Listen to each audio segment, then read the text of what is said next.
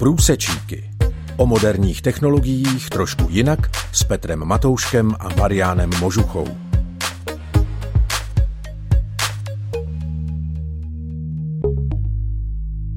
Milí posluchači, na Rádiu 7 vás vítáme opět u pořadu Průsečíky, který začíná. V pořadu Průsečíky si povídáme o moderních technologiích a jejich vlivu na náš svět a naši společnost. Nezůstáváme jen v technologiích, hledáme také průsečíky s biblickou vírou. Dnes se opět vrátíme k tématu GPT, o kterém jsme se bavili už několikrát. Tento populární nástroj se pomalu stává modlou, před kterou se všichni klaní a kterou vychvalují. Je ale GPT opravdu tak dobrý a spolehlivý nástroj? Je to nový směr vývoje umělé inteligence? O tom budou dnešní průsečíky. Dovolte mi, abych přivítal ve studiu našeho pravidelného hosta a autora pořadu Mariana Mužuchu. Hezký den, Marian. Takisto aj tebe prajem pekný deň, Peťo, a našim poslucháčom takisto.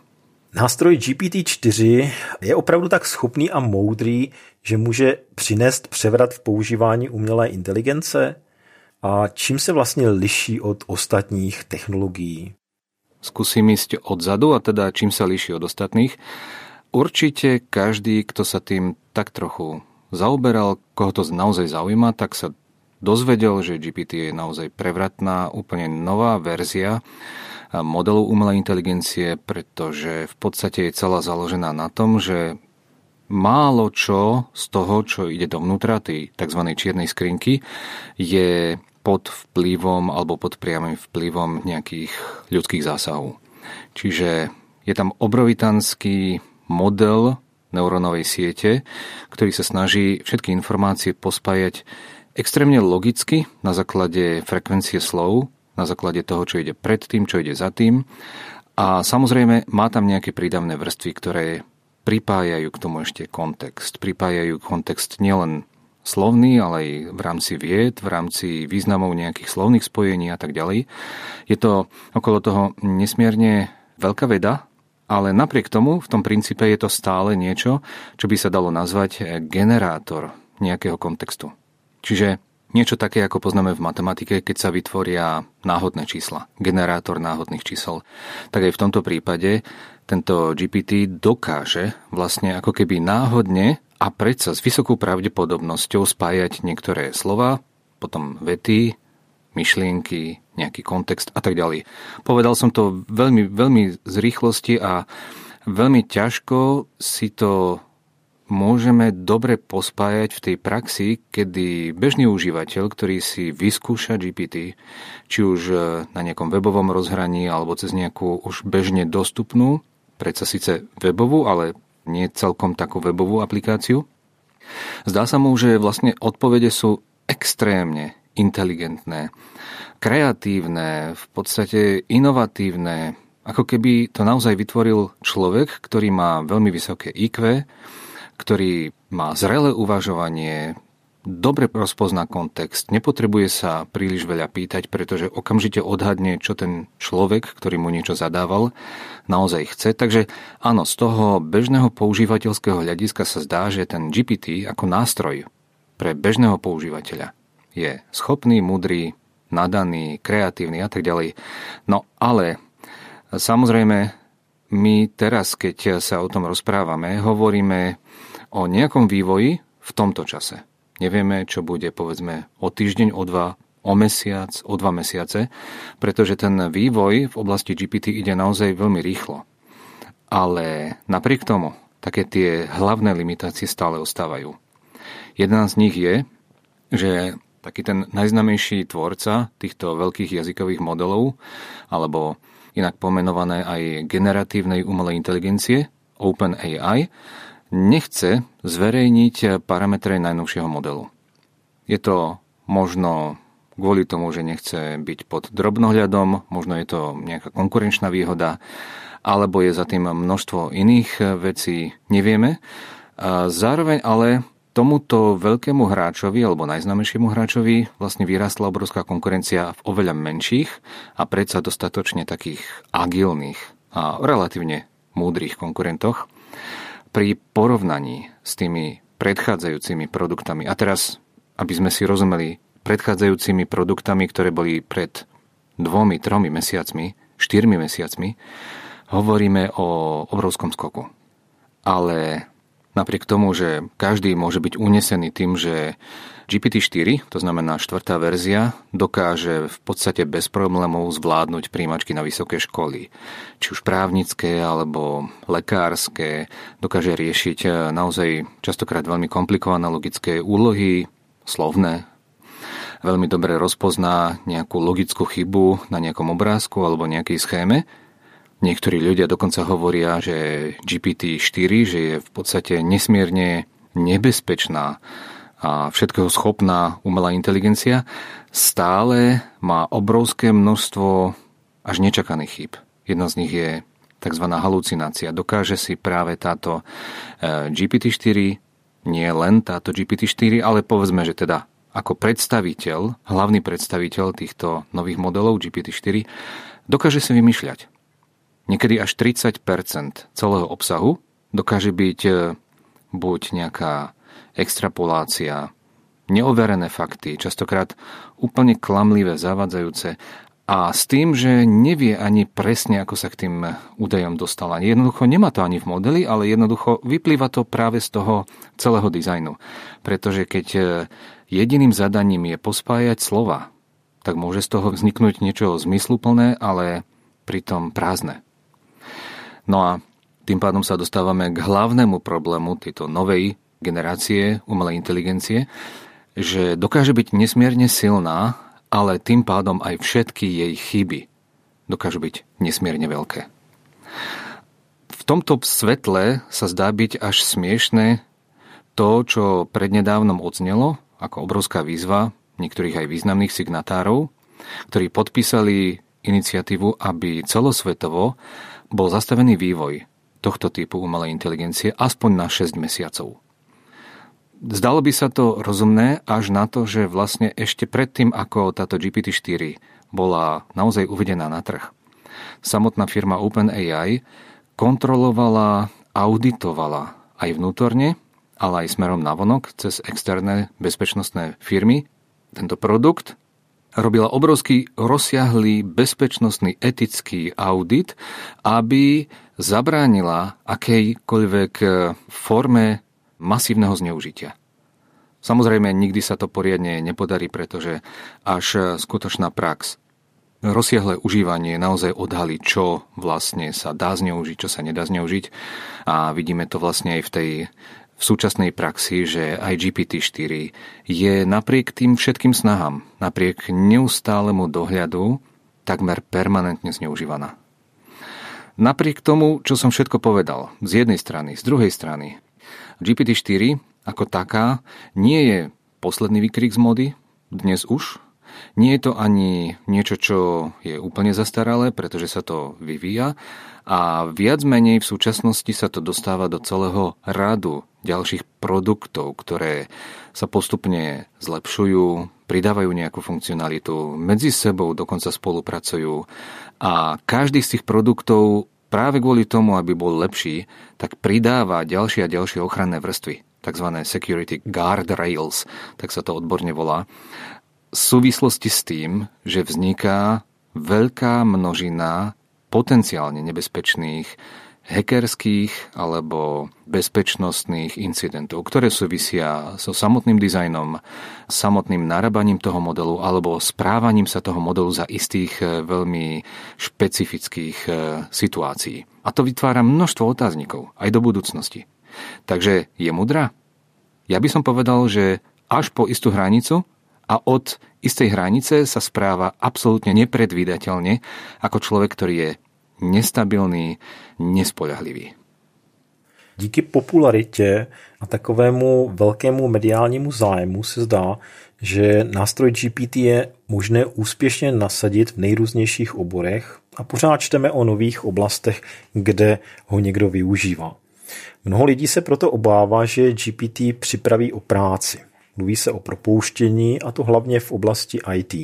Myslíš, že GPT opravdu může spôsobiť nezaměstnanost? Obávam sa, že je to vysoko pravdepodobné a to nie len v súvislosti s tým, že už to bolo oficiálne zverejnené.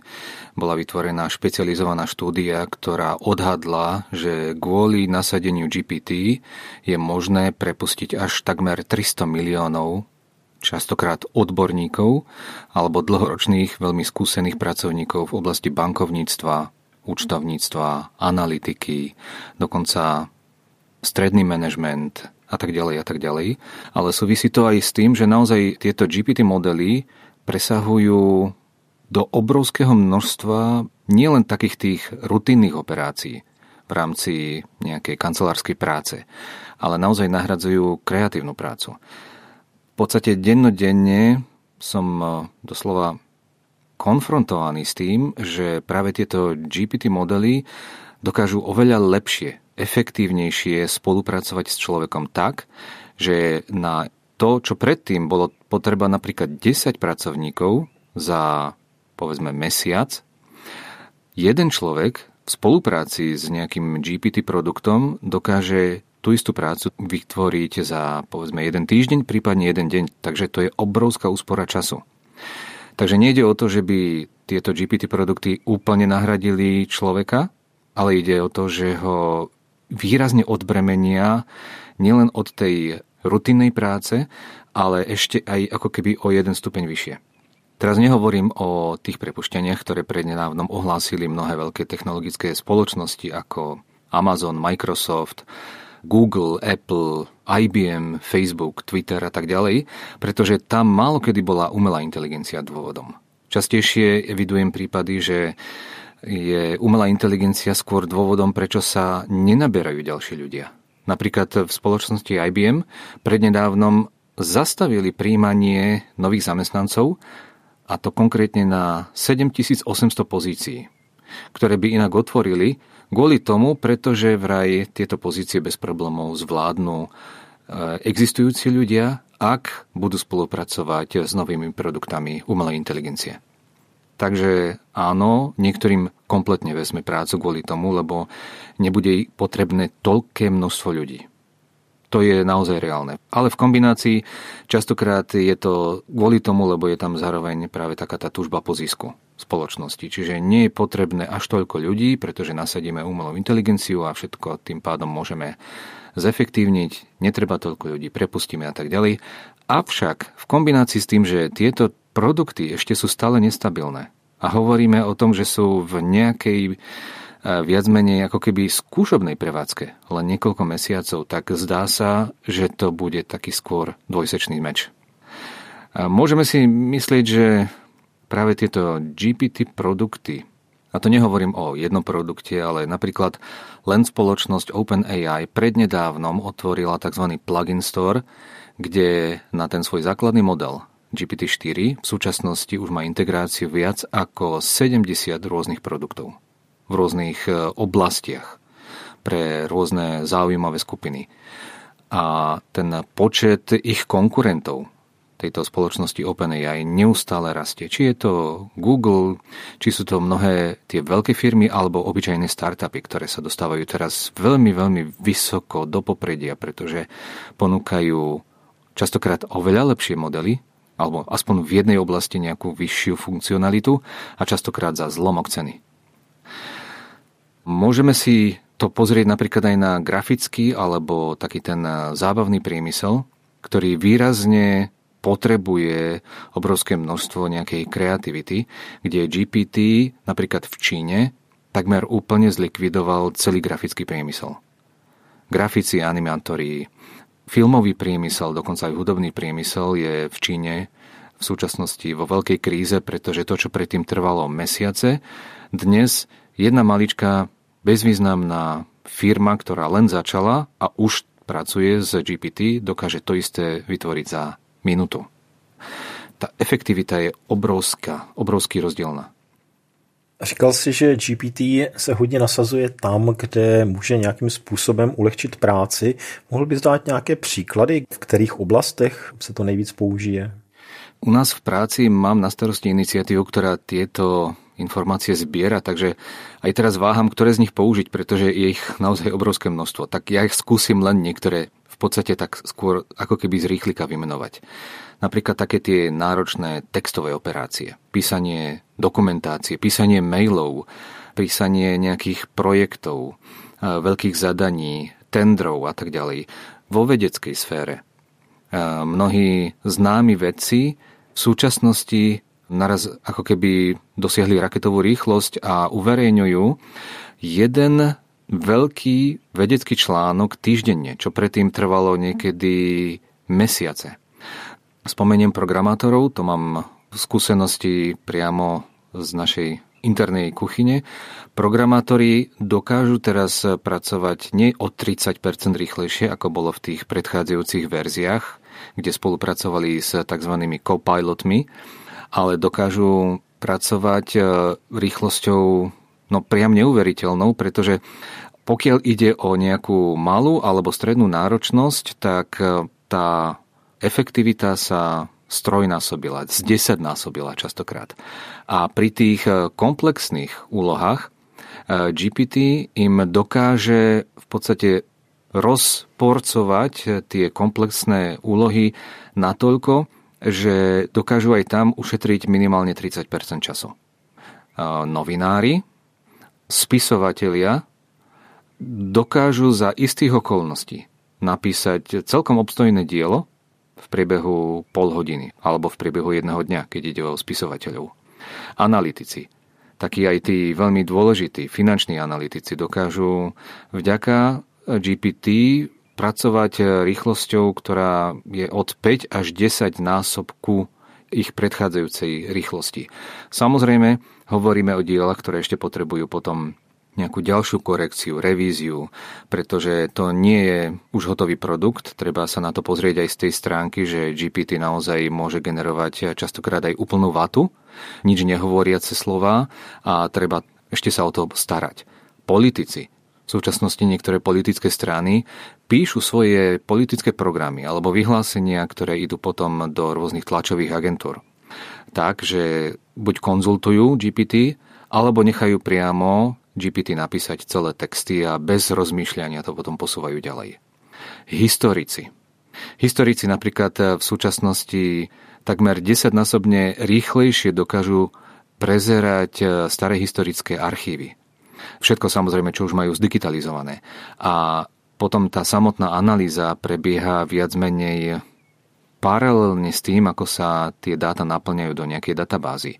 To je obrovské zrýchlenie. E, samozrejme, netreba si to teraz idealizovať, že všetko, čo sa vytvorí, je automaticky dobré, pretože aj tieto GPT modely, presne tak ako aj tie predchádzajúce generácie, vytvárajú aj množstvo absolútne zbytočného pretože tá kreativita, ktorá za tým je, je častokrát vlastne umelo generovaná. To znamená, vytvára aj množstvo vecí, ktoré z ľudského pohľadu sú úplne zbytočné, nadbytočné, niečo, čo neladí.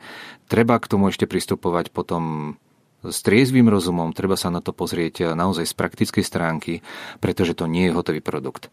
A žiaľ, aj v tej hackerskej oblasti, vlastne hackery v súčasnosti GPT modely častokrát používajú, bez toho, že by si to tí tvorcovia týchto modelov vôbec všimli, pretože e, dokážu to urobiť e, takým dosť inteligentným spôsobom, čiže vlastne vytvárajú celé spamové kampane vďaka tomu, že GPT nakrmia databázami, ktoré majú, ktoré vedia zintegrovať e, s existujúcimi GPT modelmi a na základe toho, že majú niekoľko tisíc až 10 tisíc kont na takomto produkte, dokážu vytvoriť veľmi personalizované a takmer nepostrehnutelné e, veľké podvodnícke kampane. To je jedna z veľmi veľkých víziev aj do budúcnosti, pretože hackery vlastne vďaka GPT modelom dokážu v súčasnosti oveľa, oveľa viac škodiť, ako to bolo doteraz. Když se podíváme do budoucna, kam si myslíš, že až e, to může zajít používání nástroje GPT? Jak to celé skončí? Dá se to odhadnout? Existujú viaceré názorové prúdy. Jedna z nich je, že čaká nás vlastne len svetlá budúcnosť, pretože GPT nám pomôže vyriešiť nedostatok niektorých nadaných ľudí. Napríklad súčasná mladá generácia nielen počtom, ale dokonca aj kvalitou zaostáva za tou predchádzajúcou generáciou. Dnešná generácia ako keby vôbec nemala nadanie na matematiku. Častokrát im chýba také základné logické uvažovanie a pre mnohých je GPT ako keby nádej, že vlastne vďaka tomu sa všetko vyrieši. Pre ďalších je to presný opak. Je to koniec tvorivosti, koniec ľudstva, pretože naraz bude všetko možné vyriešiť v podstate lusknutím prstov a človeka už nebude treba. Medzi týmito dvomi, ako keby extrémami, existuje taká tá triezva škola, ktorá ráta s množstvom rizik. A jedno z tých rizik je, že človek sa môže, ako spoločnosť, môže sa dostať pod e, veľmi silný vplyv skupiny, ktorá pomocou GPT bude sa snažiť škodiť. Bude sa snažiť vytvárať obrovskú a veľmi sofistikovanú e, dezinformačnú kampaň, ktorá by mala potom nakloniť celú spoločnosť pri voľbách, pri referendách, zmeniť e, klímu v spoločnosti, aby sa presadili niektoré zákony alebo niektoré nie. Čiže vlastne taký veľmi masívny lobbying. To, čo sme poznali a mysleli sme si, že už dávno máme za sebou, či to boli televízne reklamy alebo ovplyvňovanie cez sociálne siete, tak teraz vlastne môžeme rátať s tým, že nastane niečo oveľa, oveľa masívnejšie. Ale môže sa stať aj presný opak. Vďaka tomu, že toto nebezpečenstvo sa rozpoznalo relatívne rýchlo, tak ešte aj to, čo dnes vidíme ako hrozbu, napríklad na tých sociálnych sieťach, tak práve tie sociálne siete môžu dostať tzv. normálnu úzdu. Spomeniem jeden alebo dva príklady, tzv. čínsky model, to je práve ten negatívny model, kde čínska spoločnosť, keďže je celá vlastne prerastená tými myšlienkami komunizmu, tak e, v spoločnosti v podstate sa zaužívalo, že sa všetko vytvára spoločne. Vytvárame tzv. spoločne veľké dielo, musíme sa správať tak, aby sa to podarilo, no a tým pádom vlastne celá spoločnosť, či chce, či nechce, tak spolupracuje, prikladá ruku k dielu, snaží sa vyhnúť tzv. nekonštruktívnej kritike a tým pádom vlastne dáva všetky svoje zdroje spoločnosti, ktorá sa snaží vládnuť e, absolútne nekompromisne a vytvoriť e, poslušnú masu ľudí. Zároveň taká tá druhá škola je, že vlastne aj GPT, aj tie rôzne ďalšie právne úpravy nám pomôžu vytvoriť spoločnosť, ktorá si bude ctiť pravdu. Bude sa snažiť e, vlastne všetko, čo sa na verejnosti povie, čo sa bude proklamovať, tak automaticky pomocou umelej inteligencie, ktorá bude dostupná úplne každému a nie ako nejaká platená služba, ale úplne bezplatne, bude v podstate overovať všetky základné fakty.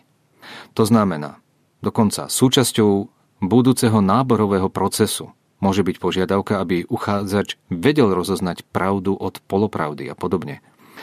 Ďalej, umelá inteligencia tohto typu môže byť natoľko vyspelá, že nás vlastne naučí, nás ako ľudí, aby sme vedeli oveľa kritickejšie rozmýšľať, aby sme si vždy overovali fakty úplne prirodzene. Dostane sa nám to doslova pod kožu. A aj dovolíme, aby v legislatíve vznikli vlastne kontrolné mechanizmy, kde každý fakt bude musieť byť doložený. Odkiaľ to je, kto to rozšíril, akým spôsobom sa to rozšírilo a kto vlastne má záujem na tom, aby tento fakt sa potom šíri ďalej. Takže umelá inteligencia ako taká môže byť dobrý sluha, ale zlý pán. A veľmi záleží od toho, do akých rúk sa dostane. Existuje ešte jeden scenár, ktorý je pre mnohých e, vysoko nepravdepodobný, ale ja ho tu uverejním, pretože je to naozaj relevantný názor. A ten je, že takáto umelá inteligencia, takáto múdra, alebo takto rýchlo sa vyvíjajúca, aby sa stala čoraz múdrejšia, môže predstavovať e, tzv. šelmu, ktorú opisuje kniha Zjavenie v 13. kapitole. Ja z toho prečítam. Dostala moc dať ducha do obrazu šelmy, aby tak obraz šelmy aj hovoril, aj pôsobil – aby boli zabití všetci, čo sa nebudú kláňať obrazu šalmy. Aj keď e, samozrejme nedá sa to presne nasadiť na ten obraz umelej inteligencie, ale je to predsa len v takých tých širších e, súvislostiach je to veľmi znepokojivý scenár. Že umelá inteligencia môže naozaj zotročiť kompletne celú spoločnosť. Môže ju doviesť do stavu, keď bude celá spoločnosť ochotná veriť komukoľvek, to znamená jednej konkrétnej osobe. A vieme veľmi dobre, že v Biblii sa aj píše o tom, že stojíme proti neviditeľnému nepriateľovi a ja prečítam znovu z Biblie, z Evanília Jána z 8. kapitoly. On bol vrahom od počiatku a nestal v pravde, pretože niet v ňom pravda. Keď hovorí lož, hovorí zo svojho vlastného, lebo je klamár a otec lží. A teraz sa vlastne vrátim k tomu, úplnému začiatku. Je naozaj umelá inteligencia múdra? Ja osobne ju považujem naozaj len za produkt ľudskej činnosti, to znamená, že nemôže prekonať svojho stvoriteľa, ale zároveň má doslova vracia k tomu, kde sú základy človeka. My sami, ako ľudia, sme boli stvorení. Nevyvinuli sme sa sami, nedodali sme si sami svoju inteligenciu, svoj zmysel a tak ďalej.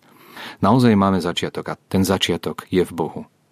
Bez Boha vlastne nikto na tomto svete neobstojí proti tým produktom, ktoré vytvoril iný človek, napríklad ako tá umelá inteligencia alebo tie rôzne manipulačné techniky a tak ďalej. Bez Boha naozaj nikto nemá šancu spoznať pravdu.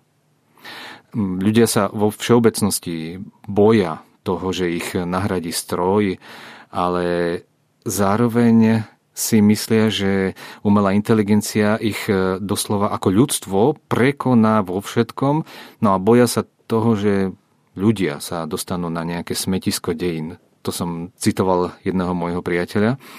A boja sa, že sa naozaj dostanú do stavu, že už nebudú mať vlastne zmysel života. A pritom my máme doslova zakodovaný zmysel života v našom byti. A to je, že máme hľadať, spoznať a milovať Boha, ktorý nás stvoril. Tú oveľa vyššiu inteligenciu, ktorá nie je len nekonečne múdra, ale toho Boha, ktorý je múdry a zároveň nesmierne nás milujúci. Pred Bohom, ktorý nás dokonale pozná, ktorý vie rozoznať, čo je pravda, čo je nejaká polopravda nemôžeme sa hrať na niečo, pretože každý budeme samým sebou. Tam nám nepomôžu žiadne pomôcky, žiadne nejaké nátery alebo kamufláž a dokonca ani najlepší pancier nám nepomôže. Už teraz vlastne sme pred ním dokonale odhalení a v podstate bezbranní. Len si to neuvedomujeme. A keď sa vrátim práve k tej umelej inteligencii tohto nového typu, Základná poučka pri používaní GPT znie, ak nevieš pravdu, nespoznáš, kedy táto umelá inteligencia klame. Nás, ľudí. A z toho potom vyplývajú veľmi dôležité fakty, pretože tým pádom sami sa musíme pýtať, naozaj poznáme seba? Poznáme pravdu o sebe, o tomto svete?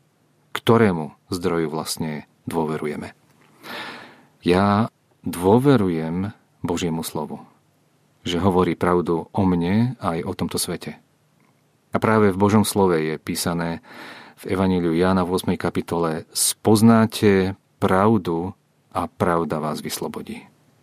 Takže osobne si myslím, že nie to je riziko, čo sa vlastne stane s touto novou inteligenciou, touto umelou, ale do akej miery my naozaj budeme hľadať a naozaj si spoznáme svoj zmysel existencie. Zároveň ale s tým, samozrejme, existuje veľké nebezpečenstvo zneužitia. A kvôli tomu rád by som pomohol každému, kto buď cíti takéto nebezpečenstvo, alebo už zažil nejakú takúto manipuláciu zo strany umelej inteligencie, alebo niekoho, kto tú umelú inteligenciu používa. Takže Nikdy som to predtým nerobil, ale ak by si mal záujem, pokojne ma skontaktuj. Rád poskytnem či poradenstvo alebo nejaké relevantné zdroje, prípadne poskytnem nejaké školenie, či pre základné školy, stredné školy alebo pre nejaké iné skupiny ľudí, aby naozaj bolo jasné, že tá umelá inteligencia je naozaj do istej miery riziková, môže byť nebezpečná a zároveň rozptýlil tie pochybnosti, ktoré nie sú na mieste. Čiže ja vyzývam a prosím každého, kto vidí to nebezpečenstvo, aby konal. A zároveň, tým ale chcem povedať, tým najlepším riešením, ako spoznať pravdu, je prísť k Bohu, pretože On je pravda. Dokáže zmieriť človeka, dokáže mu dať odpustenie a nový život. Děkuji moc, Marian, za tento krásný závěr i za tu nabídku spolupráce nebo podpory našim posluchačům. Pokud byste chtěli využít nabídku Mariana, neváhejte nás kontaktovat, buď můžete psát na adresu Transvolt Radio, Radio 7 Horníkova 36 628 00 Brno, anebo můžete využít třeba e-mail s adresou t2tvr zavináč t2tvr cz a napište do předmětu průsečíky a už se nám ta zpráva dostane. Přejeme vám hezký den a těšíme se opět na shledanou na Rádiu 7 u tématu umělé inteligence. Dovidenia.